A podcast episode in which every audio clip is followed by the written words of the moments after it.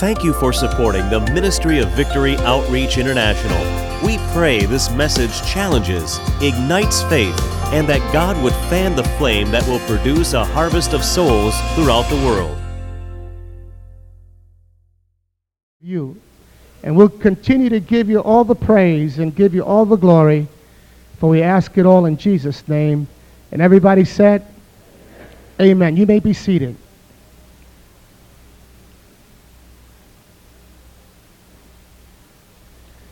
This morning, if I would title this message, and usually we like to give a title to, the, to a message, and if I would give this message a title, I think that the title that I would give this message that I'm going to be ministering this morning would be The Danger, listen to me now, the danger of, of sleeping in church.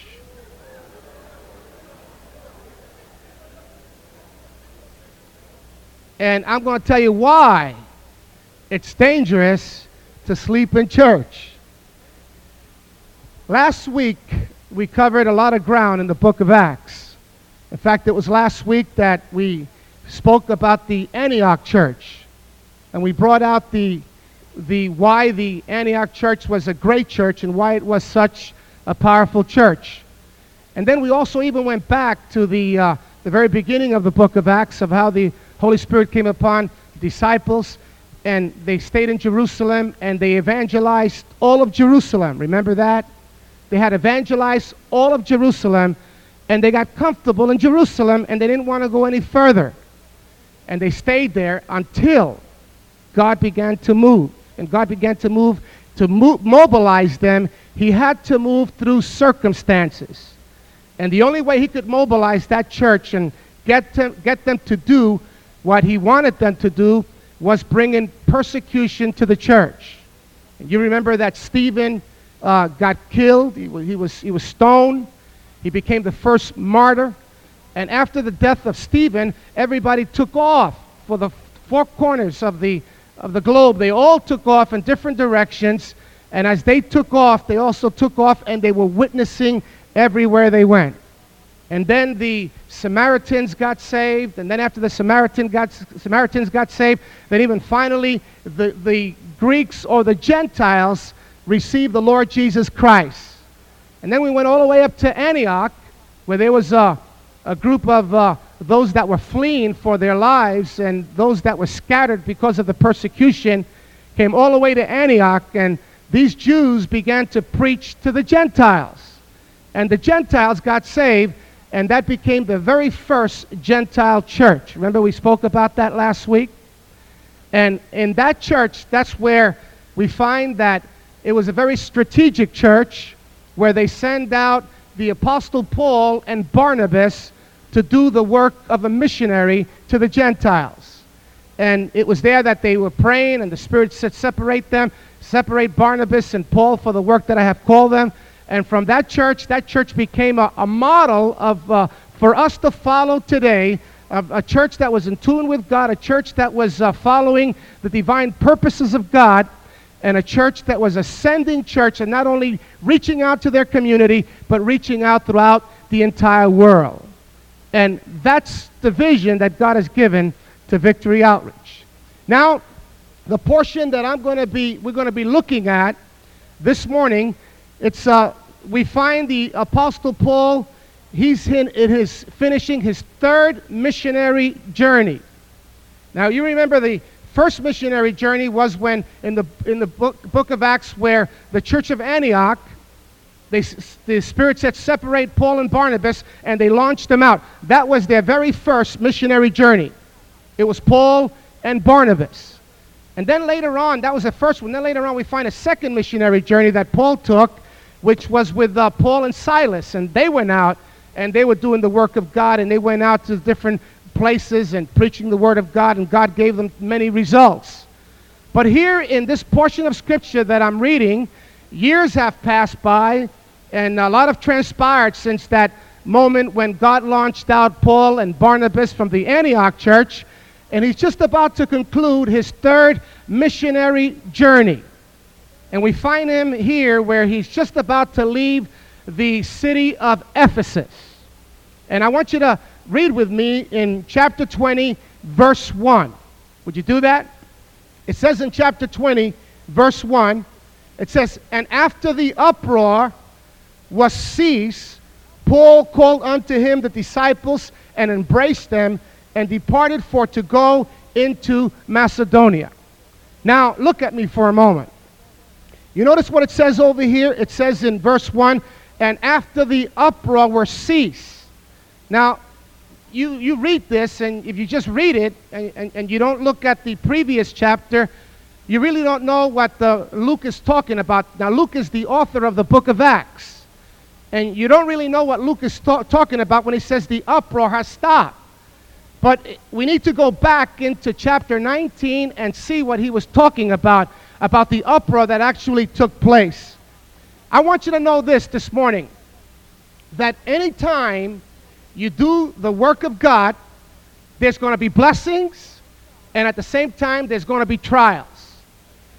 Anytime you set your mind to do the will of God and you say, I want to do the will of God and I'm going to dedicate myself to, to be that Christian that God wants me to be, God's going to bless you, but at the same time, there is, there's going to be trials, there's going to be persecution that you're going to go through. Not only does this happen individually, but it also happens to the church as a whole. And this is why we see the Apostle Paul, the different trials that he went through. And in chapter 19, we have a good example of what I, I just told you, what, I, what, what we're talking about this morning. Now, chapter 19, and I want you to keep your Bibles open because we're going to be using the word. In chapter 19, in the very beginning, we have actually we have three sections here that we can look at in chapter 19. First of all, in the beginning of chapter 19, we have uh, that uh, Paul, the Apostle Paul, he goes, uh, he, he was at Corinth, but Paul, having passed through the upper coast, came to Ephesus, and then he found certain disciples. Now, I want you to notice this that he found these disciples, they were disciples of John the Baptist, but they had not yet been baptized in the Holy Ghost. So it says over here, and he said unto them, Have ye received the Holy Ghost as ye believe? They said, We haven't even heard of such a, a Holy Ghost. And then what happened here, he laid hands upon them, and they received the power of the Holy Spirit within their lives. So these 12 disciples that hadn't, they hadn't even heard of the baptism of the Holy Ghost, when they came and they were confronted by Paul, after Paul prayed for them, they received the power of the Holy Ghost. And then after that, we find that in, uh, in verse 8 it says that, that Paul in Ephesus, he, w- he went into the synagogue and he preached boldly for the space of three months. Now, I want you to notice the pattern of Paul the Apostle. He was a tremendous missionary. He's the example of what a missionary should be. He would go into a town, and the first thing he did, he always followed that, that procedure. He always follows this pattern, uh, the pattern that the gospel was first to the Jew and then to everybody. So he would go into a town, and the first place that he would go would be the synagogue. And here we find him following that pattern. He goes into Ephesus and he goes into the synagogue. And he begins to preach in the synagogue for three months. And then after three months, it happens all the time. After Paul was preaching Jesus Christ to them, they would eventually kick him out of the synagogue. And after he got kicked out of the synagogue, then Paul would go and find another place where he could preach and take all those converts that were converted to Christianity from the synagogue and have them follow him. So Paul here was kicked out of the synagogues after three months of disputing and persuading the things concerning the kingdom of God. And then it says that he went ahead and he found a place, a meeting hall, where he could have his meetings that was called the School of One Tyrannus. There was a, a meeting hall that was called the School of Tyrannus, and he was able to find that place, and he must have uh, either they gave it to him free or he rented that place, but he began to have his meetings there. And the Bible tells us that for two years, he began to preach there in that meeting hall for two years. And it says in verse 10, and this continued by the space of two years. Now, notice the effect that Paul had in ministering in Ephesus, so that all they which dwelt in Asia heard the word of the Lord Jesus, both Jews and Greeks. So powerful was the ministry of the Apostle Paul, that as he was ministering in that, uh, in that uh, hall, lecture hall, he, everybody in all of Asia heard the word of God. And then it says in, in, in verse 11 God wrought special miracles by the hands of Paul, so that from his body, you talk about a miracle ministry, from his body were, were brought unto, unto the sick handkerchiefs or aprons, and disease departed from them, and evil spirits went out of them. I mean, Paul was ministering in, in signs and wonders in the power of the Holy Spirit. Now, let me just mention that there was a group of guys that they noticed what he was doing. They're called the sons, the seven sons of Sceva. That they noticed that Paul was casting out demons in the name of Jesus. And how many know there's always copycats? How many know that people try to manufacture the Holy Spirit? And how many know that you cannot manufacture the Holy Spirit? It has to be genuine. And what happened, this uh, seven brothers, they tried to do the same thing Paul did, and they got a hold of a demon possessed man, and then they started going ahead and, and he, they started praying to, and, and to cast out the spirit out of this person. And they said, We, we command you in, in, the Jesus, in the name of the Jesus that Paul preaches. See, they didn't know who, he, who Jesus was.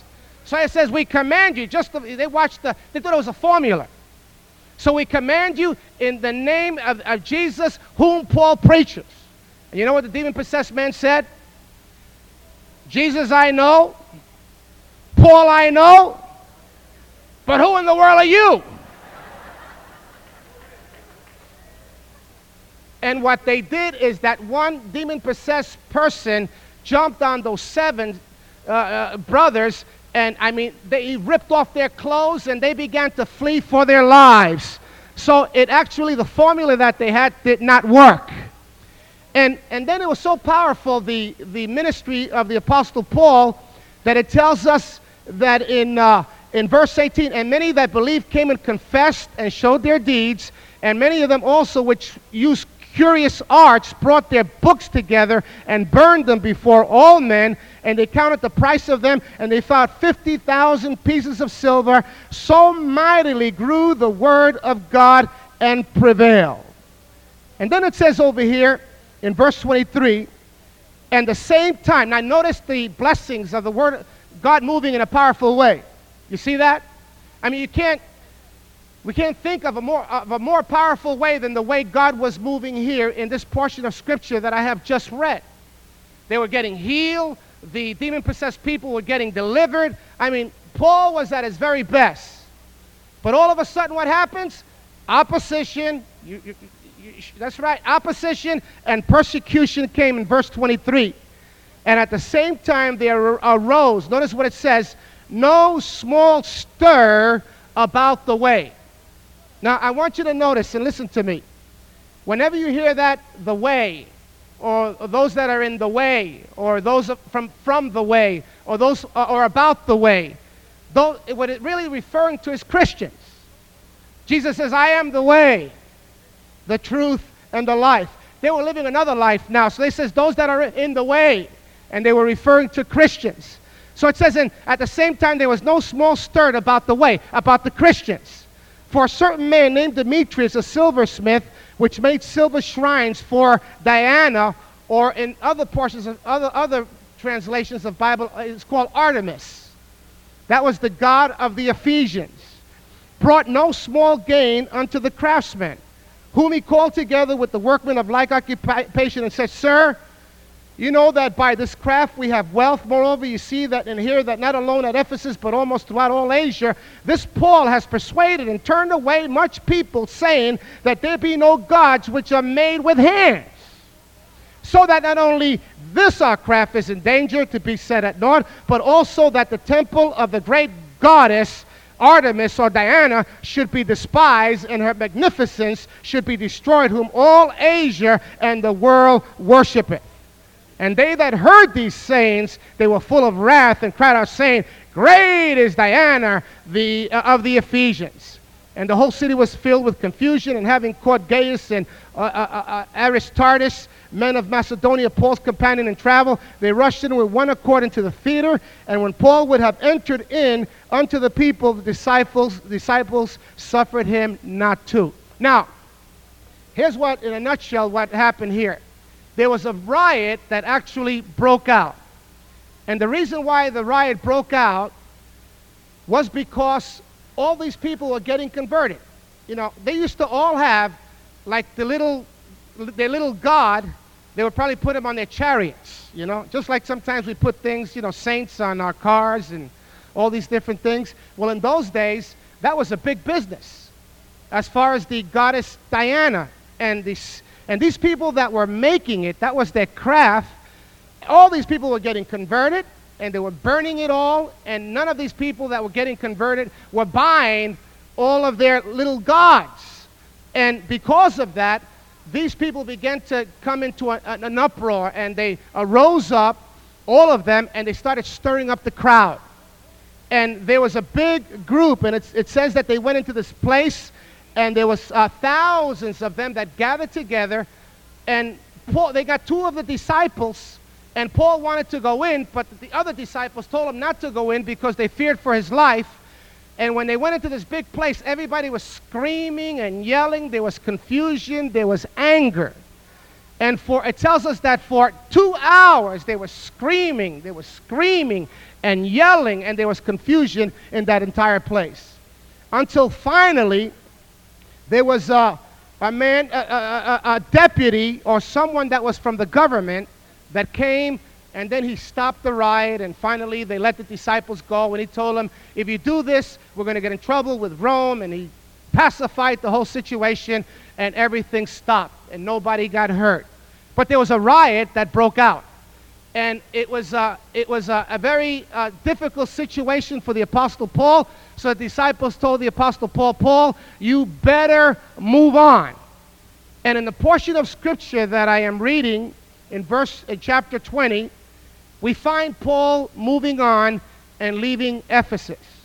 Now, look at me for a moment. You know, it's amazing. As I read this, as I study the portion of Scripture, I get excited because I see the hand of God moving.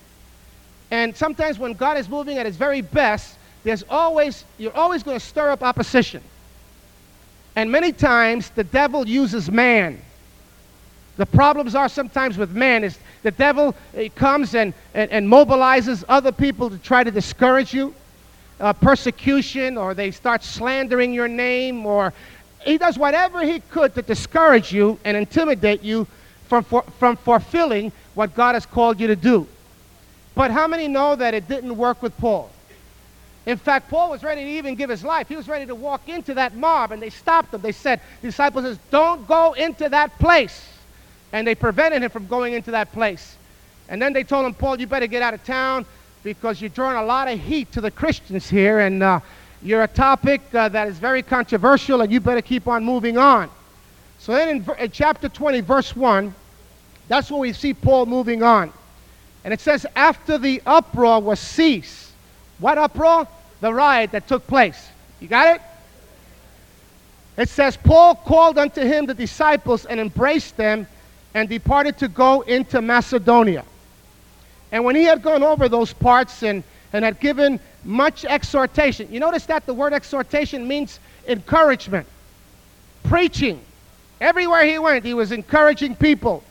He came into Greece and he abode there for three months and then again, what happens when he abode there for three months? And when the Jews laid wait for him as he was about to sail into Syria, he purposed to return through Macedonia again.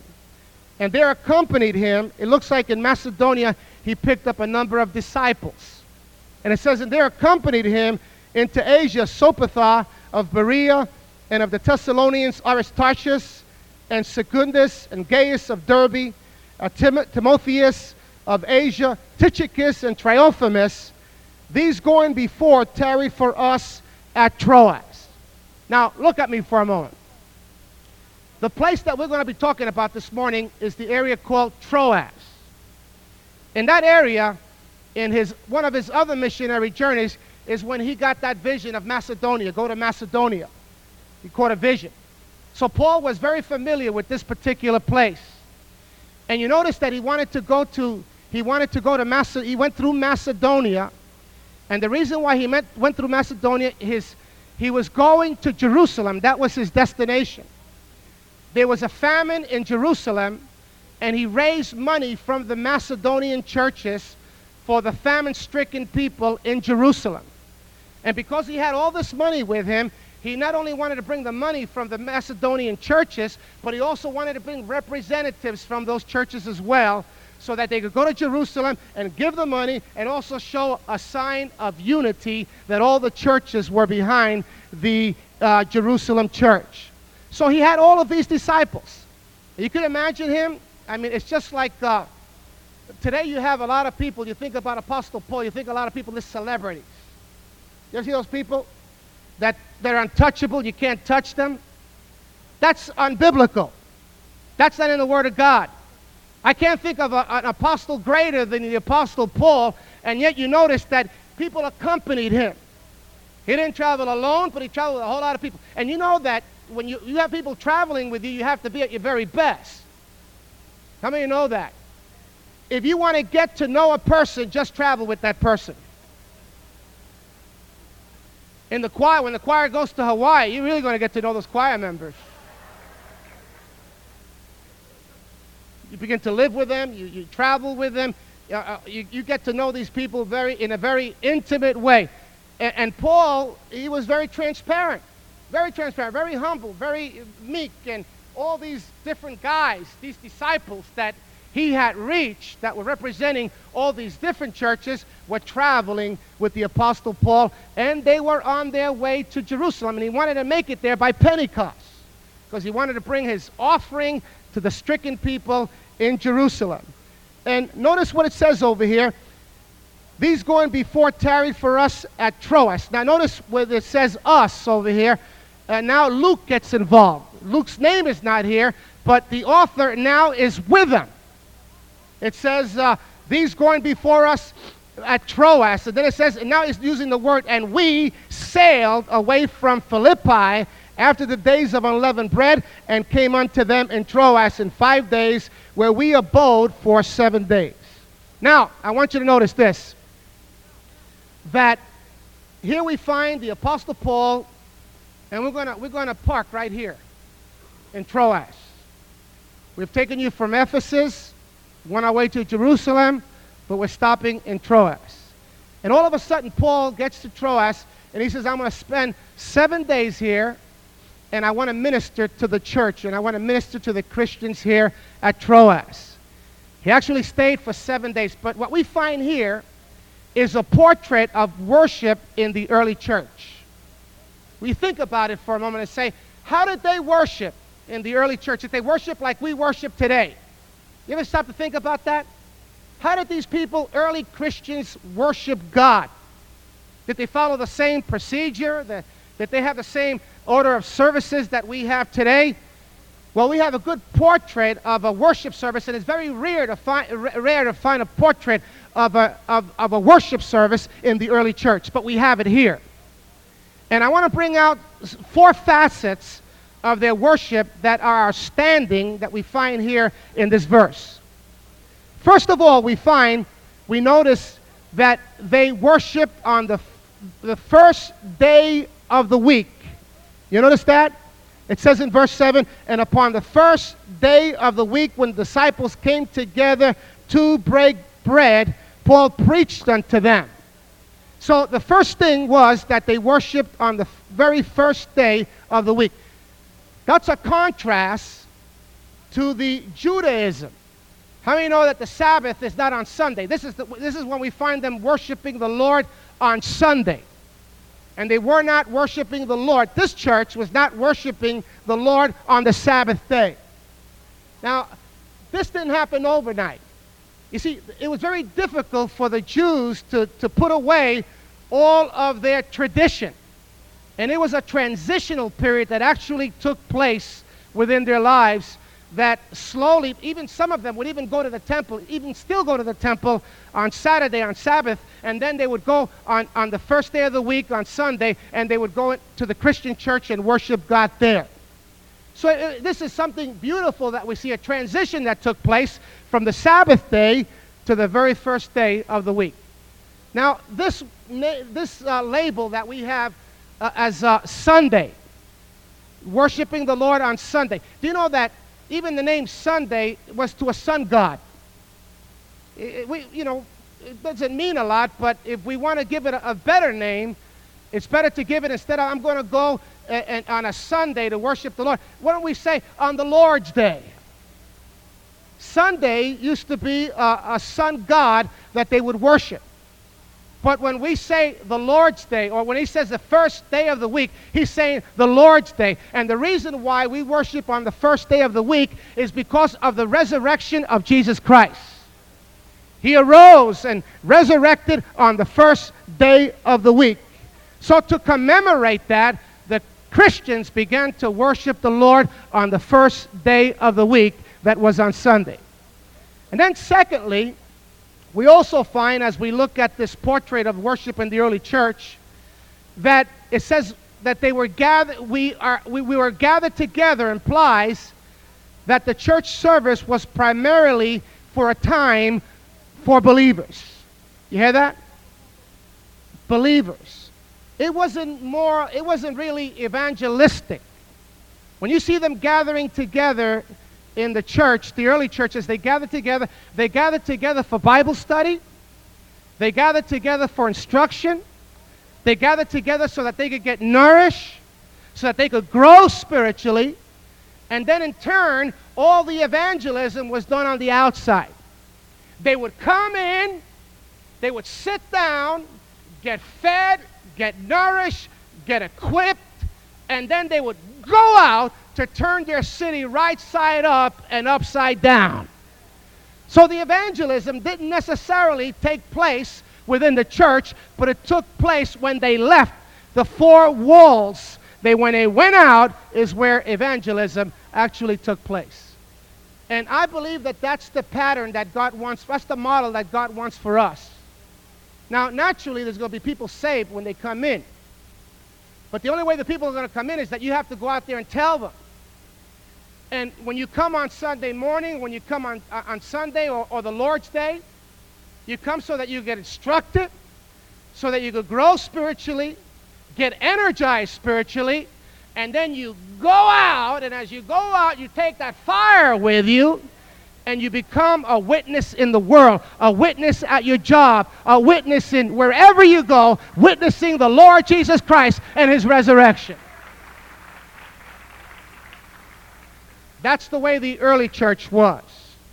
But sad to say, many of us are not following that pattern. We're not following that model. It should be that as you leave here, it's a, an army that is mobilized to go out and do the work of God. So it was primarily for believers as they gathered together for instruction, for uh, they would have also, uh, and that's the next point that I want to bring out, they also would have the Lord's Supper. That's the third point. The Lord's Supper was also part of their worship. They gathered together and they were able to break bread together. Every time they, we only do it many times once a month, but every chance they had, I believe it was every service that they had on the Lord's Day, they would have a communion service.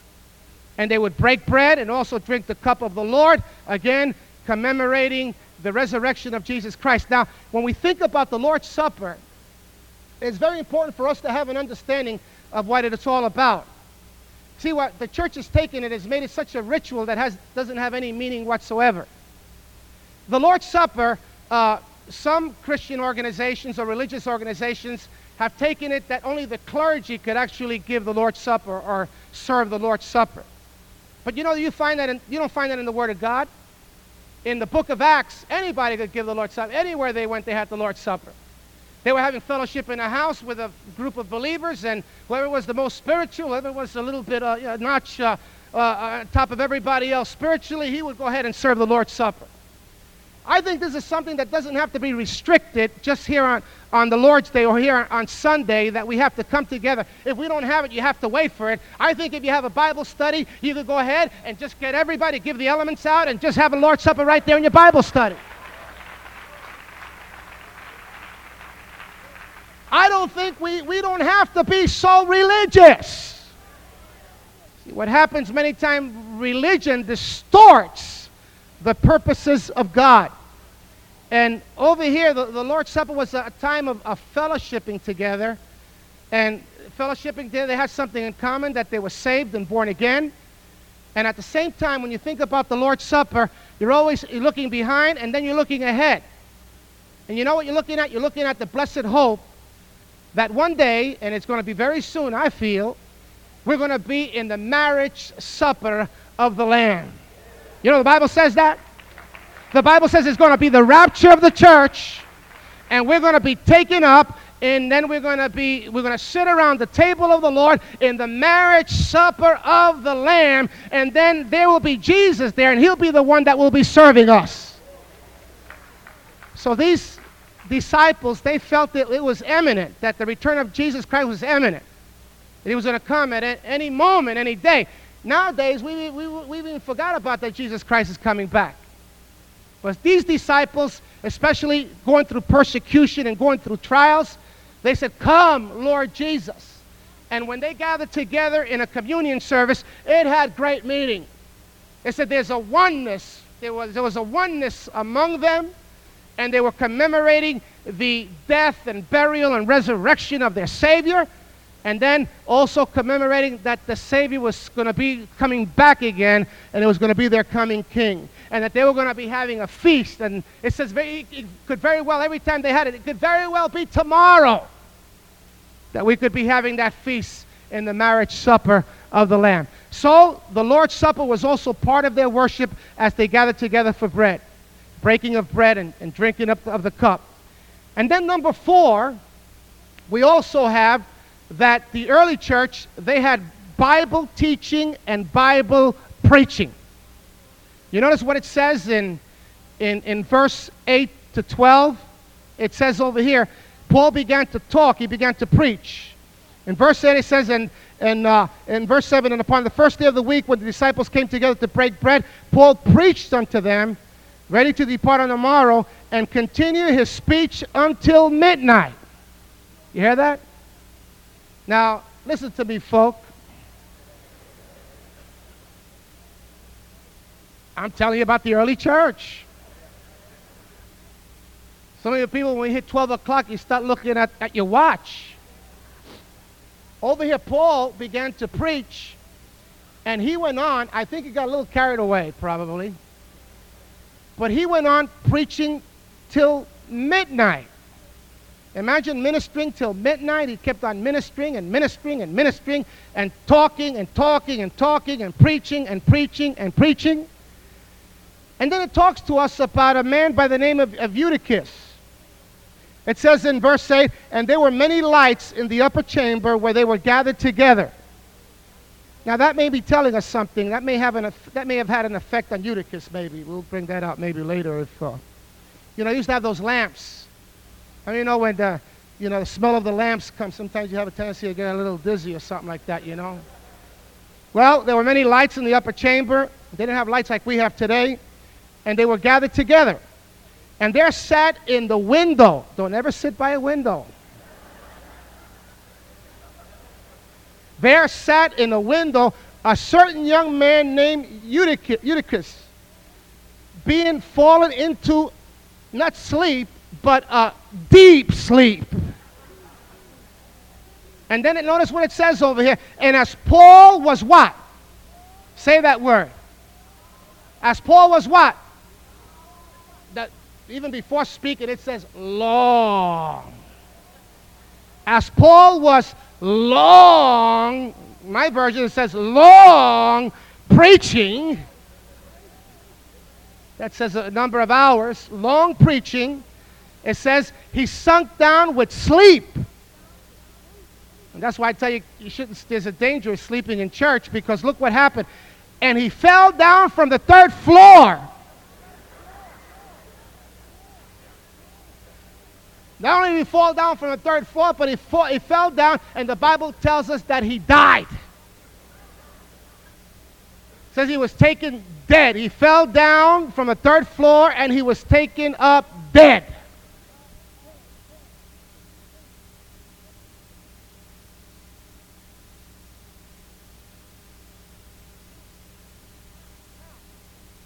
Now, I'll tell you, this poor Eutychus, I say poor, I tell you why.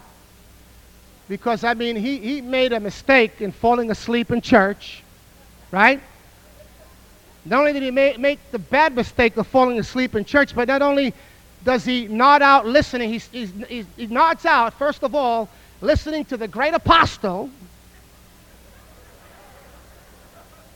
Mind you now, it wasn't Pastor Charlie preaching, it wasn't Pastor Sonny, but it was the apostle Paul the great apostle, even they slept on him. And then, not only that, but then he tips over and falls out the third story window, right? And what's most embarrassing of it all is that throughout the ages, we find that through this, that Luke records this event and so that every generation will read it throughout the ages. Fell asleep. Now let's think about it for a moment. Why do people sleep in church? Uh, I started thinking about that. Well, why in, why in the world? Why do people sleep in church? And I started trying to find out, you know, reasons. But I, I started thinking first about all the excuses that I get. You'd be surprised what I'm able to see over here. You see, you can't see what I see. And I, I, I have a, I pan my vision like that, and I could spot everything. I mean, I could see all the way back there. Back there, too, you know. Some of you think I don't see it, but preachers see you. You may, you, you may not be obvious to the person behind you or the person in front of you, but over here we have a good bird's eye view.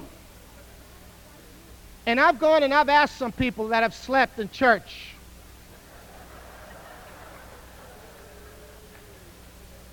I've done some research. And I've asked them, well, why do you sleep? And, you know, how come you, you sleep, you know? And look at the excuses I've gotten throughout the years. And I've had a lot of experience because throughout the years of ministry, I've seen a lot of people sleep in church. And these are some of the excuses that I get. You know, they're not original, but these are some of the excuses that I get. No, excuse number one.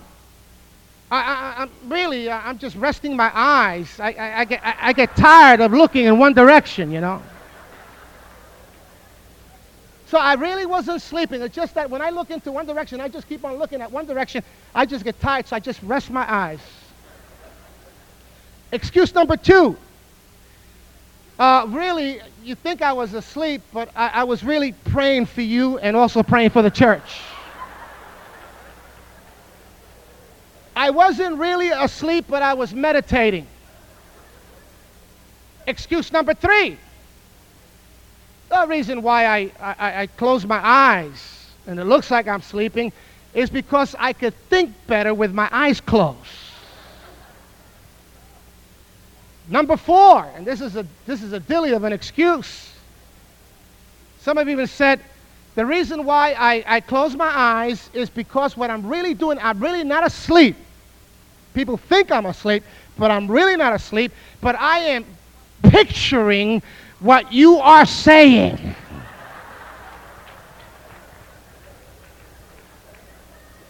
And to picture what you are saying so it has greater meaning in my life, I close my eyes and I picture everything you're saying. Yeah, huh? Come on. Well, why do people fall asleep in church? Let me give you some possibly reasons why, okay? I want to give you why, five reasons why I think people fall asleep in church. First of all, the reason why people fall asleep in church is because of tradition.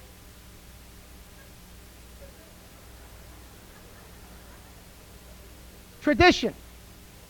Church is a place of sleep.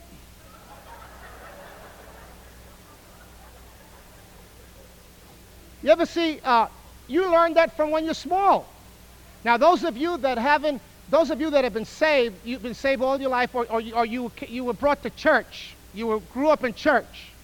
Think about it now, how you were programmed to sleep. In, in those days, when I used to go to church as a little child, they didn't have none of this children's church. Everybody came together and they brought their kids in, and the kids and the parents, what did they do? They get their kids and lay them down. You know, lay down over here. And be quiet and cocotazo. Mm. mm.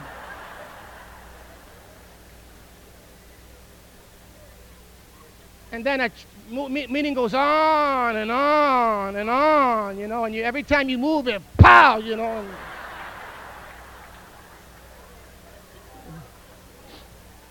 So the best thing to be safe is to lay low and just go to sleep.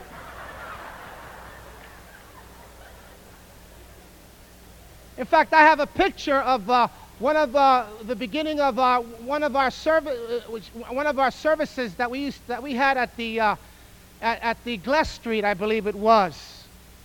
And I have a picture of, of, of Timothy with the Gless of St. Louis Street, and I have a picture of Timothy. I have a picture of Julie, and she's over there praising the Lord, and Timothy's over there.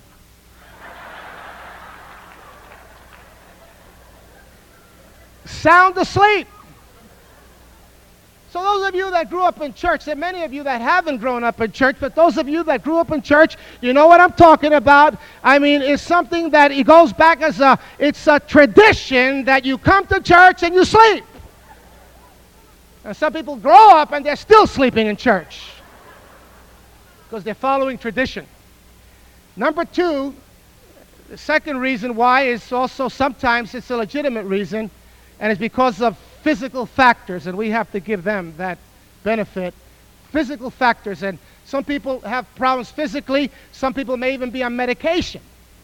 So they come, and if it's a long winded preacher, I don't care how good he is, those people cannot stay and they, they cannot keep themselves awake, and they have a tendency to begin to you know, go out, you see. Then, number three, this is another reason, and some of you, many of you are guilty of this reason. The reason why is because of Saturday night. That's why you fall asleep. Saturday night partying. You know, if you, you know, you got to remember that if you're going to come to church on, uh, on Sunday and it's Saturday, you shouldn't stay up late. Because if you stay up late, then the next day you're going to be tired. And some of you do that every Saturday. You stay up late and you're running here and running there and eating here and eating there and partying here and partying there. Come on now. Some people are saying, ouch. And what happens? You come to church on Sunday, and as soon as you sit down, Well, naturally, because you're exhausted from hanging out on Saturday night. I think we need to prepare ourselves. Think about it that you're going to come on the Lord's Day, is Saturday. Begin to prepare yourself. Go to bed early so that you can get up early on Sunday morning and you can come prepared on Sunday morning to give God the very, very best. How many can say amen to that? So one of the reasons is that Saturday night fiesta.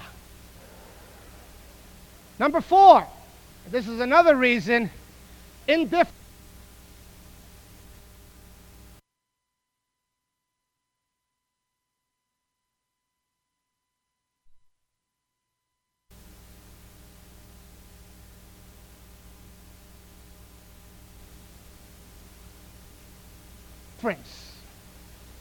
Some people are just plain indifferent.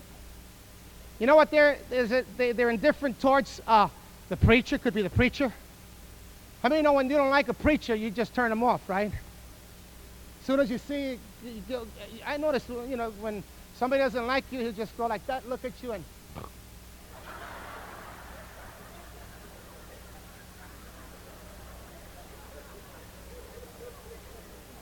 I had one guy here in the church. He's not here anymore. I don't know if I should thank God for that, but I had one guy, he not only didn't like me, he didn't like any of the ministerial staff. Because I was checking him out. Because I figured every time I go up to preach, you know what this guy would do? And especially when he was really uptight, he would sit up towards the front. Not in the back, mind you. Some, some sleepers like to go in the back. They like to be cool about it. Not this guy. He, he would go right up to the front. And you know what he would do? He would just go like that and lay right back, you know, like this here, and stretch himself out, and so that I could see him. And different with all of us. I don't think he liked any one of us. But the guy would come to church, and all of a sudden he wasn't, I mean, he would fall asleep. Indifference towards the Word of God, and many times towards the preacher, towards the instrument that God uses, and also towards God and the Word of God.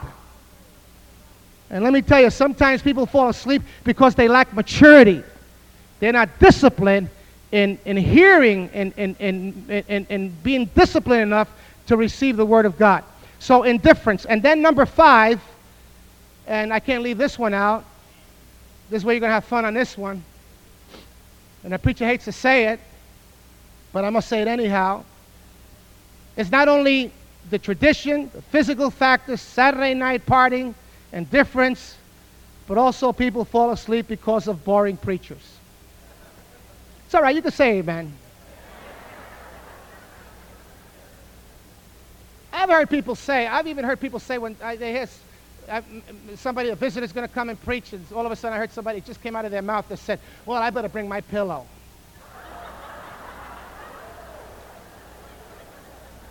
That's what you call laity talk, you know, your laity talk. Talking among yourself. Who's preaching today? Who's preaching? Oh, I want to stay home because I'm not going to go. Oh, I better bring my pillow with me. There's so and so is preaching because it's going to be a boring time, you know. But sad to say, sometimes it is because of a boring preacher. And I think as preachers, we have a responsibility to try to keep your attention. Especially if you take the time to come out and listen to us, then uh, we should also be prepared so that we will keep your attention or try to keep your attention as much as we can. And this is not only for the preachers, but this is also for everybody that is ministering within the church. Whether you're ministering in a home Bible study, whatever you're doing, if you're ministering to people, then don't be boring. One of the principles that I follow is I say, if, if I get bored coming to church, then I can imagine everybody else get bored coming to church. So we try to make it that we don't have a boring service. Now, we don't always succeed, but we do the very best that we can. So it's also boring pre- preachers as well. And Paul Eutychus, uh, Paul, uh, Eutychus uh, what happened to him is that he went ahead and he, he fell asleep. You know, he really, he really, really fell asleep. Now, different people, you know what they do? I've seen them when they fall asleep, they, they act funny when they fall asleep. You know, Eutychus fell asleep, right? Now, I've seen people, they, they nod out, they nod out, and, and some people, what they actually do, I've seen couples actually nod out in unison.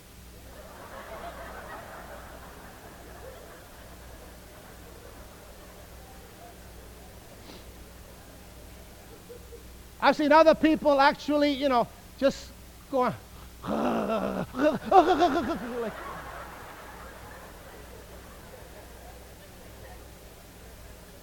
I've seen other people, you tell everybody to, to stand up, and everybody stands up, and that person's still out there like that. And then all of a sudden, you tell them to sit down, and the person jumps up all of a sudden. You see a lot of these things. You see some weird things in church. But this man, he went ahead and he fell asleep. And not only did he fall asleep, but he also got killed. He fell from a third story and he fell to his death. Now, now listen what, what Paul did. Then all of a sudden, it says over here that the Apostle Paul, and Paul, verse 10, Paul went down, and it says he fell on him. That's pretty heavy, isn't it? Paul went down and embracing him said, Trouble not yourself, for his life is in him. And when he was therefore was come up again and had broken bread and eaten and talked a long while, and then Paul kept on talking till daybreak, so he departed. And they brought the young man alive, and there was not little comfort. Now, I want you to get the picture what actually happened. This man falls asleep. This young person, I believe he's a young person, fell all the way down.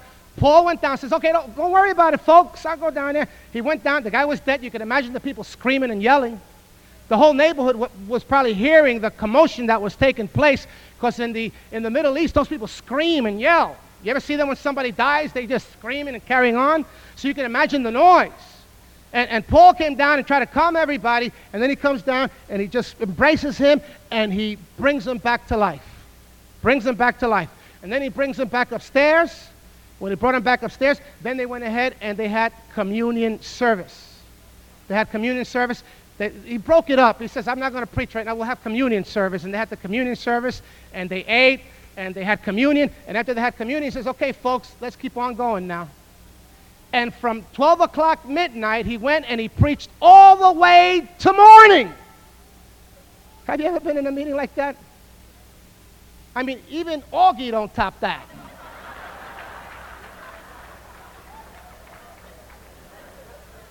And I've heard of Pastor Augie going three hours.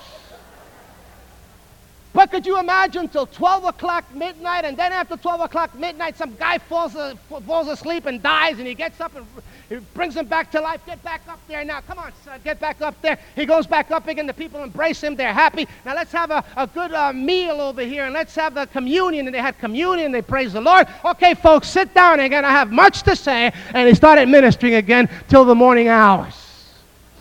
My Lord. Do you think you could survive? You think you could survive in the early church? That's why these people were experiencing miracles. Because they were totally dedicated, totally committed, and totally given unto, uh, unto God. Now, there are people, some of you, that maybe you don't go to sleep physically. Hear me now. There are some of you here this morning that maybe you haven't gone to sleep physically. And it's not evident because you're not like that. But you've gone to sleep mentally and spiritually. Every meeting, there are people that go to sleep mentally. You know how I could tell? They begin to daydream. Instead of closing their eyes, their eyes are just wide open. And they, it looks like they're looking at you, but they're really not looking at you. They have a spaced out look they're a thousand miles away somewhere. They've gone to sleep mentally and spiritually. And many times when that begins to happen, that brings death. The very same way it was dangerous for, for Eutychus to fall asleep and he, he fell to his death, there are people that are spiritually dead because you are spiritually asleep. So there's that mental and spiritual uh, uh, asleep, being asleep. And then there's the Christians that are asleep as far as their activities for Christ is concerned. Do you know that if you are not involved in the work of God, if you're a spectator this morning and all you do is come to church and go home and you don't do anything during the week and you're not involved in a Bible study and you're not involved in, in winning somebody to Christ and you're not involved in being a witness for Jesus and somehow God is not using your life and you're not, you're not giving yourself over to God to use your life, do you know that you're asleep as far as your activities in Christ is concerned? You are spiritually asleep. And the very same way that it was detrimental for this young man to fall asleep physically, it is detrimental for us to fall asleep spiritually. And what I pray, hear me now, what I pray is that somehow each and every one of you would get an appetite for the Word of God. It is not the jumping that's going to take you to heaven. It is not the goosebumps that is going to bring growth within your life. If you notice in the book of Acts, when it talks about growth, it says it doesn't talk numerically. It doesn't say, now that church in Ephesus, you don't know how many people the church in Ephesus had. Uh, you don't know how many people the church in Philippi had. I mean, it doesn't give you numerical numbers. All it tells you is, and the Word of God grew. Over and over, the Word of God grew, and the Word of God grew. And whenever there's a growing process in, in a person's life where they're growing in the Word of God, the transforming process is taking place within their life because the Word of God has the ability and the power to change us.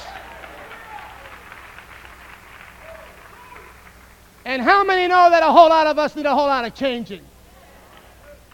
And the only way we're going to change is through the divine Word of God. We pray that this message has encouraged you to grow in your walk with God. To hear more messages, visit www.visionintlstore.com. Thank you for listening. God bless you.